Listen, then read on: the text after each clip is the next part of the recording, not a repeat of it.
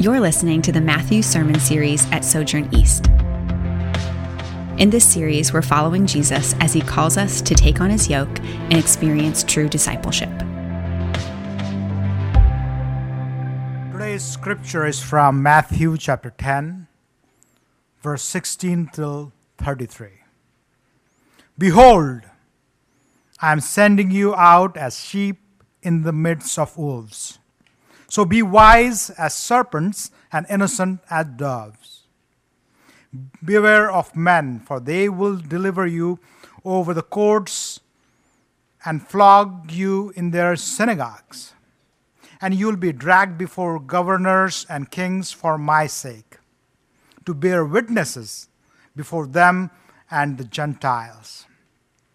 When they deliver you over, do not be anxious how you are going to speak or what are you to say.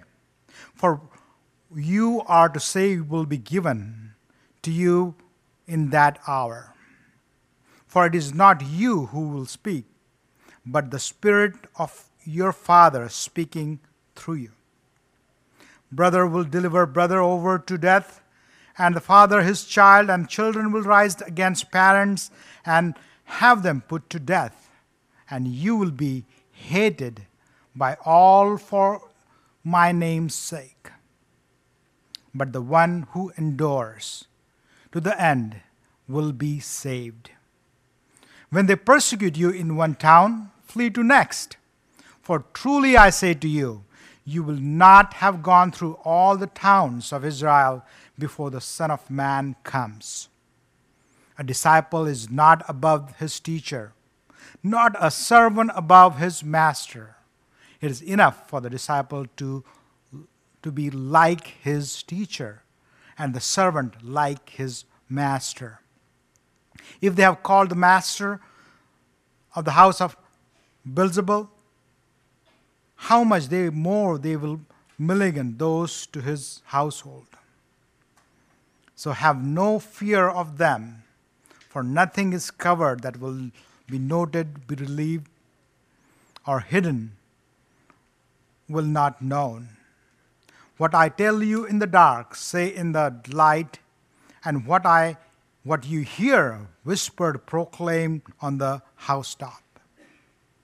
And do not fear those who kill the body, but cannot kill the soul.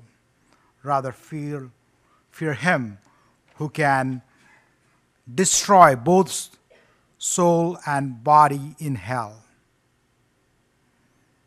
Are not two sparrows sold for a penny? And not one of them will fall to the ground apart from your Father. But even the hairs of your head are all numbered. Fear not, therefore. You are of more value than many sparrows. So everyone who acknowledges me before men, I also acknowledge before my Father who is in heaven. But whoever denies me before men, I also will deny before my Father who is in heaven. This is the word of God. Please be seated. Well, good morning. Peace be with you. Will you pray with me before we jump into this morning's text? Father, we come to you. Uh, those are weighty words from your Son. Carry a lot with them. Lord, I pray that your Spirit, we know He is for us in Christ. I pray that your Spirit will give us uh, ears to receive what's being said, that where we need to be challenged, we'll receive the challenge. Father, I pray that you give us enough confidence in the grace you've shown to us and in the love you've demonstrated to us that we can receive the hard words, but we also might claim to the great and precious promises that you make to us in this passage. So, as we come, that's my big, one big prayer that we would leave here as a people knowing more and more of the precious, precious promises that you've made to us, and that we would live in light of those promises. Lord, we ask these things in Jesus' name. Amen. Growing up, uh, my dad was, interestingly enough, my dad was a banjo fanatic. Um, And it's interesting because I didn't grow up in eastern Kentucky like you would imagine. Uh, my dad actually grew up in Fort Wayne, Indiana, which isn't really a bastion for bluegrass music. But he saw, he watched the Bonnie and Clyde movie uh, way back when, and he heard Earl Scruggs play Foggy Mountain Breakdown in that movie. And that one moment just captured him. And from then on, he was determined to learn how to play the banjo. And so he went to buy one, but banjos are actually very expensive instruments, didn't have the money. And so he decided that he'd figure out how to make one. And my dad was actually a very gifted craftsman. And so he ended up becoming uh, a luthier and he started making banjos for some of the most famous banjo players in the world, which I guess is all relative. But. Um, and so I say all that to say banjo has been a part of my life like since I was born.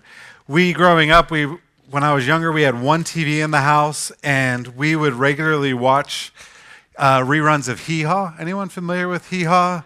If you don't know what Hee Haw is, it's imagine Saturday Night Live, Sesame Street, and the Grand Ole Opry had a child. Um, it's kind of what the show is. And so we would watch those regularly during the hee haw, there would oftentimes be advertisements. I don't know if you guys remember infomercials with the blue background and 1 800. Well, there was this commercial for Country Classics. It was a two disc Country Classics compact disc set. It was $30 plus $15 shipping and handling. And it's the only time my dad would have ever bought anything off of an infomercial, but he bought it. And those two CDs became the soundtrack anytime we went on road trips for my entire childhood. No, every single song, every word to every song, and it's, I mean, there's great Johnny Cash, Patsy Cline, Hank Snow, Statler Brothers. And so I was raised with bluegrass and country music in my bones, but I was also raised in the North. And where I grew up uh, in, you know, elementary school, middle school, country music wasn't something that really elevated your street cred with your friends. Like it wasn't something that was very popular. So for a long time, I tried to resist resist it and you know talk about how horrible it all was. But eventually, the twang won me over, and uh, by the end of middle school, I started listening to all kinds of country radio. And there were two stations in particular where I grew up. There was B105, which was the classic country station. That's where you'd go to listen to George Strait, the king. And then there was Y96.5, and Y96.5, that had like the young guns, like Kenny Chesney before he turned into a knockoff of Jimmy Buffett and guys like him. And so I would listen, alternate between those two stations. Well, one day, uh, I think I was in eighth grade, my mom came home from work and she said, I got you some presents. And she hands me this bag, and in the bag is a B105 t shirt with a little B on it, and then a Y96.5 t shirt. And she was like, I know how much you love these radio stations. I thought you would love these shirts. And I'll never forget in that moment not knowing what to say because I didn't know how to tell my mom that I'd rather go to school shirtless than wear one of those shirts. And it's not because I didn't didn't like the stations, but it's because I didn't want to face the ridicule or backlash. And so I took them, I hung them in my closet, and over the years they made their way further and further into the back of the closet until eventually they went to Goodwill, never having worn them out of the house once in my entire life. Now, my mom has started listening to my sermons online, and this is the first she's hearing of any of this. So I love you, Mom. Sorry about that. It is funny, though, what fear makes us do. Like, the fear of ridicule made me hide something that was actually a huge part of my life. Fear can cut us off from people, leads us to hide from, from other people, leads to isolation in extreme forms, isn't it? Fear that leads people to become hermits and hoarders and preppers? Isn't it fear that keeps us from saying really hard but important things? I mean, how many of our relationships are stuck because we don't we don't want to say the hard thing. We're afraid to say the hard thing when the hard thing might be the very thing that takes our relationship forward. I'm convinced fear is one of the most powerful forces at work in our lives, and it shows up in different people's lives in different ways. And so, two questions I want to start with for you How does fear show up in your life? How does fear show up in your life?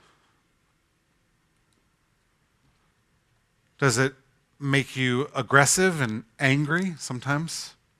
That's the way it works. Does it lead you to with, retreat and withdraw and hide, isolate? How does fear show up in your life? And then the second question what would you do if you weren't afraid? What would you do in life if you weren't afraid?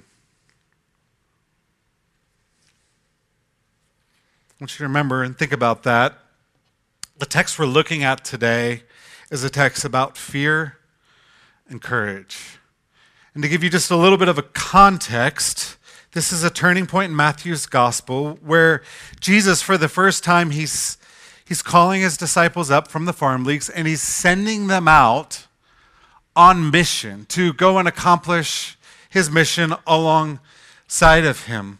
And all of chapter 10, basically, what Jesus is doing is he's giving one long sermon to his disciples to prepare them before they go out. This is their commissioning sermon as they're going out into the world on mission. And while Jesus gives them a few instructions and a bit of strategy at the beginning of the sermon, he spends most of his time in this sermon, the overwhelming majority of his time, preparing his disciples for just how hard it's going to be for the opposition, they're going to face, preparing them for the temptation to fear that they're all going to experience. So before Jesus sends the disciples out, he gives them this sermon about fear and courage. And it, it tells us something. And it tells us this that last week we talked about how the catalyst for mission is compassion. Well, this teaches us that the great necessity of mission, the thing that sustains us in mission, it's courage.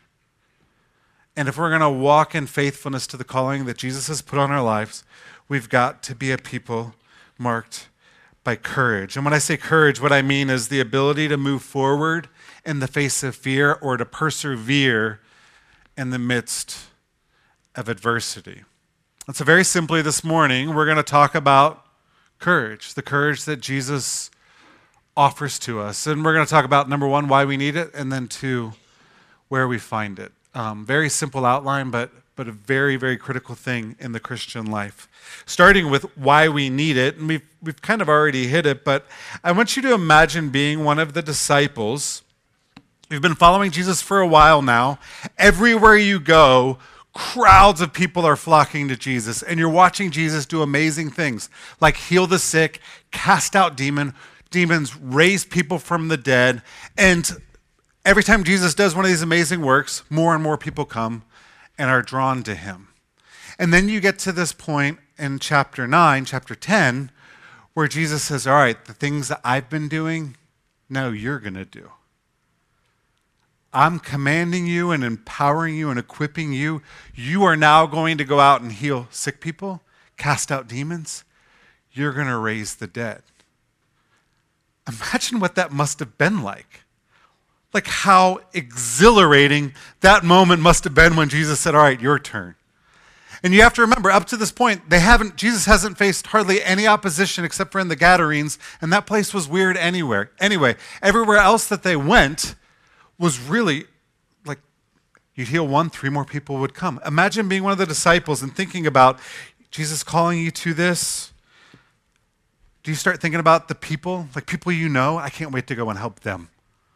They've been dealing with this for years, and I can go heal them. Or cities that you care about. I'm going to go to Tyre. I'm going to go to Sidon. I can't wait to go bring the good news there. There had to be such an exhilarating moment. And then Jesus tells you, now before you go, I've got a few things that I want to tell you. And so you, you get your pocket sized moleskin, your pen out, and you're like, all right. He's like, here are some instructions. Number one, don't turn this into a money making operation. Just go do good and don't try to get rich off of it, okay? Number two, he says travel light. Don't bring any props with you or anything else. Like, all you need is the message. The message is compelling enough. All right, you write that down. Number three, he tells you whatever town you go to, just stay in one house. Don't bounce around. Between houses, but just find some people and build relationships with them. All right, and so you're writing down all of these instructions. And then the next thing that Jesus says is, Oh, by the way, if anyone will not receive you or listen to your words, shake off the dust from your feet when you leave that house or town. Truly I say to you, it will be more bearable on the day of judgment for the land of Sodom and Gomorrah than for that town. Can you imagine? You're like taking notes. Oh, that just took a turn. People better receive us. And then Jesus continues. And he says, Behold, I am sending you out as sheep in the midst of wolves. And from that point on, he paints a very sobering picture about the opposition his disciples are going to face. In verses 17 and 18, he says, Beware of men, for they will deliver you over to courts and flog you in their synagogues, and you will be dragged before governors and kings for my sake to bear witness before them and the Gentiles. So he says, Listen, the powers that be aren't going to like the message you're proclaiming. The religious and civil authorities, they're going to come after you. And then he goes on down in verse 21. He says, Brother will deliver brother over to death, and the father his child, and children will rise against parents and have them put to death. So it's not just the powers that be, it's not just the authorities, it's your own families. Some of your families are going to disown you, some of your families are going to betray you to the authorities. And then, in case he hasn't been clear enough, up to this point in verse 22, he says, You will be hated by all for my name's sake. It doesn't mean that every single person's going to hate the disciples. He just means every kind of person is going to hate the disciples. And just imagine being the disciples in that moment. You're going to heal the sick and raise the dead and do all kinds of wondrous miracles. And all the crowds that you've seen, you're going to have those kind of crowds. But don't be naive, he says. It's going to be really, really hard you're going to face all kinds of opposition. And it's important to remember that this is the very beginning of the Jesus movement, the very beginning of the church. And so it's not like they're going to towns and to people who've been burned by Christians before, and it's like, I hate Christians because they always do this. No one even knows who Jesus is at this point. It's not the baggage that's going to create the opposition, it's the message itself. People are going to oppose the disciples because they are bringing an incredible message, but also an incredibly polarizing message. People are going to oppose the disciples of Jesus because Jesus was and is the most polarizing figure in the history of the world. You know what? When I was young, I've shared this before, but when I was young, one of the most naive things I believed when I was young in my faith, about 16, is I thought if only people understood the gospel the way I do. If only people understood the Bible, like if we could just get the news out there, then everyone would be a Christian. I mean, I think that's part of the reason I felt called into ministry is I wanted to be as clear as possible about what Christianity was, and it wasn't because I was convinced if we could just get the message clear, concise, and presented in a compelling way, everyone would come to faith. But Jesus makes it clear that that is not the case. That the message always goes forward with opposition. Because Jesus Christ was and is the most polarizing figure in the history of the world. There are a number of reasons for this. I'll give you two. Jesus is polarizing because he makes enormous claims. So in John 8, he's in this argument with the Pharisees, and they're talking about who's truly connected to Abraham, you know, who lived thousands of years beforehand. And they're going back and forth, and finally Jesus says, You know what? Before Abraham was, I am. And in saying that, what Jesus is saying is, I existed before Abraham. But then when he says I am, he's taking a way that God referred to himself and he's, he's using it to refer to himself. Right, that's an enormous claim. If you got an argument with someone right now, who's older, you know, you and you're like, before Abraham Lincoln was, I am. We would think, what are you talking about? You're saying you've been alive for, you know, 150, 200 years? Jesus is saying for thousands of years. He makes these enormous claims.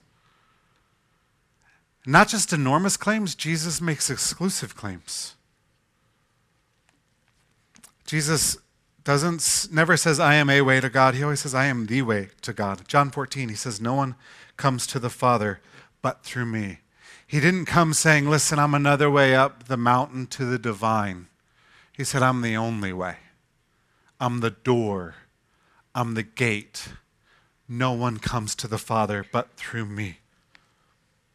And so you take these enormous claims and these exclusive claims, and what they do is they push people to the extremes because you can't yawn at them. You can't say, oh, that's interesting, or that's. You have to do something. When you have a man who claimed to be God, who's healing people and raising them from the dead, and he's also claiming that the only way to God is through him, you either bow down and worship him and reorient your entire life around him, or you reject him as a crazy person. Those are the options. There's no like, well, he's kind of cool. I mean, I know that he claims that he's God, but other than that, he's great. There's none of that. He pushes you to the extremes. And Jesus knows that as his disciples carry the message forward, they are going to start polarizing people. Some are going to be attracted, and some are going to be repelled and he wants them to be prepared. See, last week we talked at length about the catalyst for Jesus' mission being compassion, that what drives us out into the world is a love for people. And Jesus wants us to share in that compassion, but he doesn't want our compassion to make us naive. He doesn't want compassion to make the disciples naive. And that's why he says if you're going to carry the gospel into the world, you need to know not everyone's going to receive it with open arms. Some people will raise up arms against you. You're going to face opposition, rejection, and even persecution. And I don't want you to be naive. And I don't want you to shrink back from what I've called you to do when that stuff arises. As I've been sitting with this text for the last couple of weeks, what I find so interesting is that Jesus, he gives this one long sermon to his disciples to send them out, and he spends the majority of the time preparing them for the opposition they're going to face. He spends very little time giving them details and strategies for mission. And I think that's because the mission is actually pretty simple.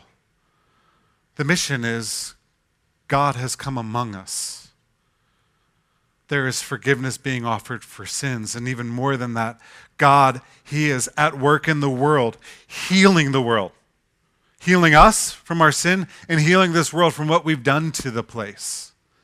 And the message is like, follow Him. That's it. Submit your life to Him. Where things get challenging is how to navigate those who would reject and oppose this incredible news. And so Jesus, he, he gives an entire sermon saying, You're going to face, he doesn't say you're not going to face opposition, he says, You're going to face it. But I don't want you to be afraid. All right, this tells us something. One, it tells us that opposition isn't like a byproduct of the mission that occurs every once in a while, it's actually baked into the mission. That facing opposition and rejection, it's not just something that happens every once in a while, but it, it's actually a very part of the mission. It's learning how to persevere in the midst of that. It also tells us that if we're going to be a people who walk faithfully and embracing the call God's put on our life, we have to know what to do with our fears. And so often, our objections to telling others about Jesus or stepping out in faith in different areas of our life will say things like, well, I'm not good at talking about my faith. I don't know if I can answer everyone's questions. But I think most of the time, what we're really saying in those moments, at least what I'm, I'm saying in those moments when I offer those excuses, is I'm afraid. What if I bring up Jesus and it makes this relationship really awkward? What if it offends them? What if I bring it up and then they, they push back and say something and I don't know how to answer? afraid of making things awkward. I'm afraid of rejection. I know many of you here are. Some of you here, you fear retaliation at work. If, if it becomes clear that you're a Bible believing Christian in your job, you will face backlash. You might put a ceiling over you. And this text reveals that those kinds of fears, they're not unfounded. Jesus tells us straight up we're going to face opposition. And so, what this means is our greatest need is not to figure out how to avoid opposition. Our greatest need is to know how to remain faithful in the midst of it. To put it another way, faithfulness is not trying to figure out how we can thread the needle and avoid any kind of hardship or pushback for our faith. Faithfulness is walking faithfully through hardship and doing it with wisdom, doing it with a discernment. Jesus says, Be, you know, wise as serpents, innocent as doves. So some Christians, you know, are innocent as serpents and wise as doves. And uh, so they face opposition because of that, because who they are. But Jesus says, even if you do it the absolute best, you're going to face it. That's why we need courage. How do we walk into those fears? And how do we walk into those fears as sheep? Do you notice that? Jesus said, I am sending you out as sheep among wolves. And I think of all of the animals Jesus could have used to represent the disciples. Couldn't have picked lions or tigers, eagles soaring. No, sheep.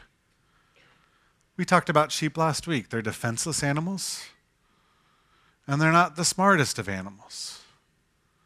They're highly vulnerable. They're not good for much of anything except for making wool. That's what they're good for. And Jesus says, You're going out and you are defenseless and I'm sending you in the midst of a bunch of predators. And I think what Jesus is trying to say here is when you face opposition, you can't respond the way the world responds to opposition. You can't respond to hostility with hostility. You can't respond to violence with violence. I've called you to a different way. When someone strikes you on one cheek, you offer them the other. You don't strike them back. And so not only are we being sent out into a world highly vulnerable, but we also can't respond the way the world responds. It's no wonder that I think so many of us were hesitant to ever step out in boldness with our faith. Because it's challenging. That's why we need courage. Why we need it, where do we find it? Well, courage Remember, it's the ability to move forward in the face of fear, to persevere in the midst of great adversity. Where does courage come from? Where does it come from? Is it something innate in some of us and not in others of us? Is courage something you're born with? Like they're a really courageous person, I'm not, I didn't get those genes. In our culture, courage, you know, we're told that courage comes by looking within yourself and believing in yourself. Where does courage come from in this text? I'll give you a hint. Jesus doesn't once say, I chose you because you're the bravest. And not once does Jesus say, Look within yourself and believe in yourself because I believe in you. What Jesus says over and over again is believe in me and believe in my promises. See, courage, it's not something we drum up within ourselves. It's something from outside ourselves that we receive and we cling to and then we respond to. Our courage as Christians, it doesn't flow from our charisma or our competencies, it flows from God's promises. And if we're going to be a people who walk in courage into the world, we've got to know the promises and we've got to cling to the promises. The promises have to be second nature to us. And that's why Jesus, it's a hard sermon. Don't know if it's just the translation. I think Jesus is saying really, really hard things. But I don't want you to miss that throughout this sermon, Jesus makes a number of incredible promises. And it's almost like Jesus is saying it's going to be, it's going to be so much worse than you think. But, for instance, Verse 19, he promises the Spirit's guidance. He said, Yeah, some of you are going to get arrested. You're going to be brought before courts and tried. Don't even worry about what you're going to say. I'm going to give you my Spirit. He'll give you the words. like, how amazing is that? But also, how terrifying is that as a disciple? All right, so I'm going to trust you that when I'm standing before the judge, you're just going to give me something to say. Because a lot of times when I'm put on the spot, I don't know what to say. And Jesus says, Don't worry. Don't even think about it. Don't even start, you know, in your mind, start preparing your defense. Just walk in faith and trust that I'll give you my spirit. He promises deliverance. It's a confusing verse, and I'm not going to get into all of the details. But in verse 23, he says, You won't go through all the towns of Israel before the Son of Man comes. What Jesus is saying there, in essence, is that he is faithful to judge his enemies and deliver his people. And he will at various times show up to deliver his people and to bring judgment on his enemies. Verse 26, Jesus says, There's the promise of vindication. He says, Have no fear of them, have no fear of people who oppose you, for nothing is covered that will not be revealed, or hidden that will not be known. What he's saying here is you're going to go in courage and you're going to be misunderstood at times, but in the end, the truth will come out. In the end, nothing that's hidden will not be uncovered. So he makes a number of promises. I want to close by looking at two of them. Two promises that if we know them, and if we grab hold of them, they will embolden us and fill us with courage. And I will tell you, at first reading, they don't necessarily sound like wonderful promises, but they are. You just got to stick with me. Verse 28. Jesus says, Do not fear those who kill the body, but cannot kill the soul. Rather, fear him who can destroy both soul and body in hell. All right, there's, there's a promise here. Does that sound like a promise to anyone? you read it. No, Jesus, he's trying to do something here. And at first, it doesn't seem very encouraging. But he's trying to say, listen, we're all going to. What he's doing is he's saying we all live in fear of something. He says you can live in fear of people, but what's the worst thing that another human being can do to you? They can kill you. And Jesus, the Bible makes it clear again and again we live forever, even after our bodies die, which means someone killing us, while it's not good, like it's not enjoyable, being martyred for your faith is not the worst thing that could happen to you. The worst thing that could happen to you is that you would be cut off from the source of all life and love for eternity that your soul would be separated from the God who created you forever. And so Jesus is saying if we're going to live in fear of something, don't live in fear of people who can kill you because if they kill you, then you get to go be with me and it'll be amazing. If you're going to live in fear, fear God because God has the power not just to kill you, He also has the power to cut you off from His presence forever. Now, these are strong words, but Jesus is not saying this to induce more fear in us, like, oh, great, now I'm afraid of them and I'm afraid of him. Awesome, thanks, Jesus.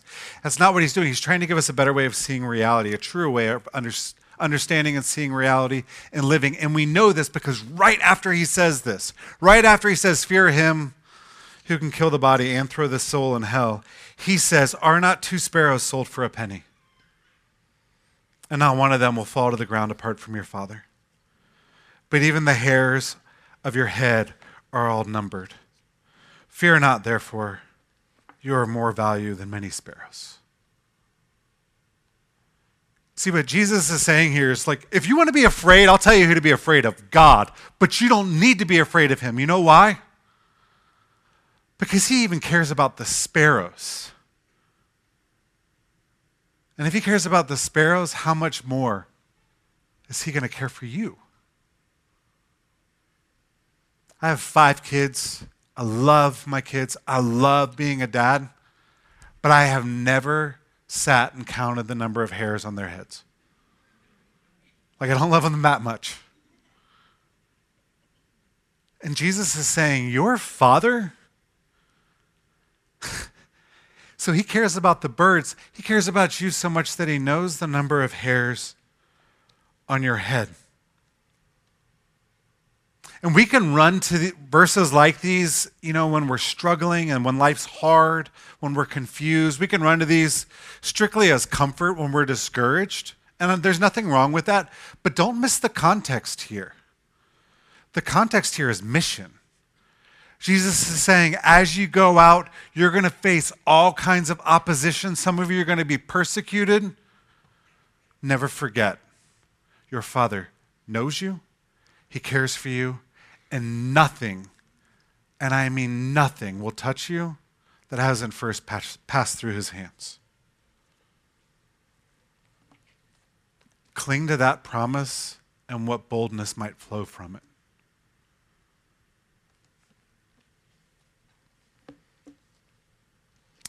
Second one, the very next verse. Everyone who acknowledges me before men, I will acknowledge before my Father who is in heaven. But whoever denies me before men, I will also deny before my Father who is in heaven. Again, it doesn't sound like a very encouraging verse, but there is there is a warning here, but there's also a great promise. The warning is if you deny me, if you deny knowing me, then I'm going to deny knowing you.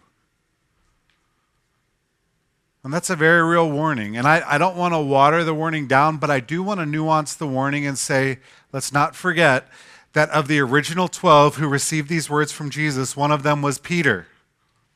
The same Peter who denied Jesus in his darkest hour three separate times. And so, Jesus here, he's not saying your, your temporary lapses in faith, your temporary moments of unbelief, when cowardice rises up or when your flesh fails you, he's not saying, if you ever deny me, then you're out. What he's saying, though, is if, if you resolve to keep your connection with me permanently under wraps, if you refuse to ever acknowledge me before others, then I will refuse to acknowledge you before the Father if you're, you're kind of banking like, well, deep down, I think Jesus will save me, but I'm never going to talk about it, Jesus is saying it doesn't work like that. And these are really hard words, and I'm the mailman. I'm just reading you what it says. If you deny knowing me, I will deny knowing you. That's the warning. But there's also an amazing promise here. And the amazing promise is that if we acknowledge Jesus before men, if we talk about him and identify with him before men, Jesus says, I'm going to acknowledge and identify with you before my Father. Even though your life is nowhere near what I created it to be, even though you sin in so many different ways, even though you have fallen so short of the glory of God, if you acknowledge me, Jesus says, my promise is I will acknowledge you. If you identify with me, I will identify with you. And one of the recurring themes in the New Testament is that Jesus Christ lives to intercede for his people. He doesn't say if you win a bunch of converts, he doesn't say if you have an amazing ministry. He just says if you identify with me. See, Jesus the encouragement, and it's, it's sweet. It's a sweet encouragement, and it's so comforting, but there is a hard shell that you got to break through to get to it. What Jesus is saying in this sermon is he's saying hardships are going to be real, opposition is going to be real, but never forget that the worst thing that could happen to you it's not that you would die. The worst thing that could happen to you is that your fear of opposition and rejection would keep you from speaking up and sharing about the greatest news this world has ever known. The worst thing that could happen to you is that you would be given this message that God has not given up on this world or on us, and that He is committed to bringing healing and wholeness. That you would be given this message, and then you would sit on it or file it away because you didn't want to make things awkward. That's the greatest tragedy. I want to go back to the question I asked you at the beginning. What would you do if you weren't afraid? I had a friend of mine ask his church this question. You know, a few people said, like, I would go skydiving or bungee jumping. A couple people said I would have the hard conversation that I've put off for way too long. But the overwhelming majority of the people in his church said I would tell someone I love about Jesus. I would call up my dad and say, I want to talk to you about my faith. I would call up my son and say, I want to talk to you about my faith. I'd call up my sister. I'd speak to someone, talk to someone at work or a coworker. The overwhelming majority of people said that they would they would go and share their faith with someone. And, and I think this is where it gets really difficult. And I mentioned last week the struggle I have when I preach about evangelism. The challenge is if you know Jesus, then you want other people to know him. I've yet to meet a Christian who's like, no, I don't want other people to know. You do, but there's just, it's hard. How do we bridge this gap? And how do we deal with the awkwardness and the opposition? And Jesus tells us, you just walk in faithfulness and then trust me. I've got you. Nothing's going to happen that I haven't signed off on. And so I wonder I wonder for you what a step forward might look like. Remember, most forms of growth as human beings and as Christians, we like to think that it's just this upward incline, you know, uninterrupted, where everything gets better. Normally it's two steps forward, one step back. But I wonder what two steps forward might look like for you. Maybe, maybe it's identifying as a Christian for the first time with coworkers or your family. Maybe it's asking someone to pray for them and then actually praying. Maybe it's inviting people to church or your community group. For others of you, it might mean having a very intentional conversation with a friend, with a coworker, with a parent, or even with a child. And I'd encourage you, we get to see an awesome thing today. We're gonna we have two baptisms in the service. We had a baptism at the nine, two baptisms in this service. They're baptisms of younger folks whose parents have walked faithfully and entrusted the faith to the next generation. And I think some of that comes through just being with your kids. But I also I don't want us to think that just because we bring our kids to church and maybe you, you send your kids to a Christian school that they're going to end up being Christian. It might be a very, very beneficial thing for you to sit down and have a very intentional conversation with one of your children and say, I'm a Christian, and let me tell you why. And not just assume that they'll pick it up. I don't know what it is for you. I do know that Jesus, He wants us to move forward with boldness and without fear, trusting in His promises. And so, what would you do if you weren't afraid? And then go and do that.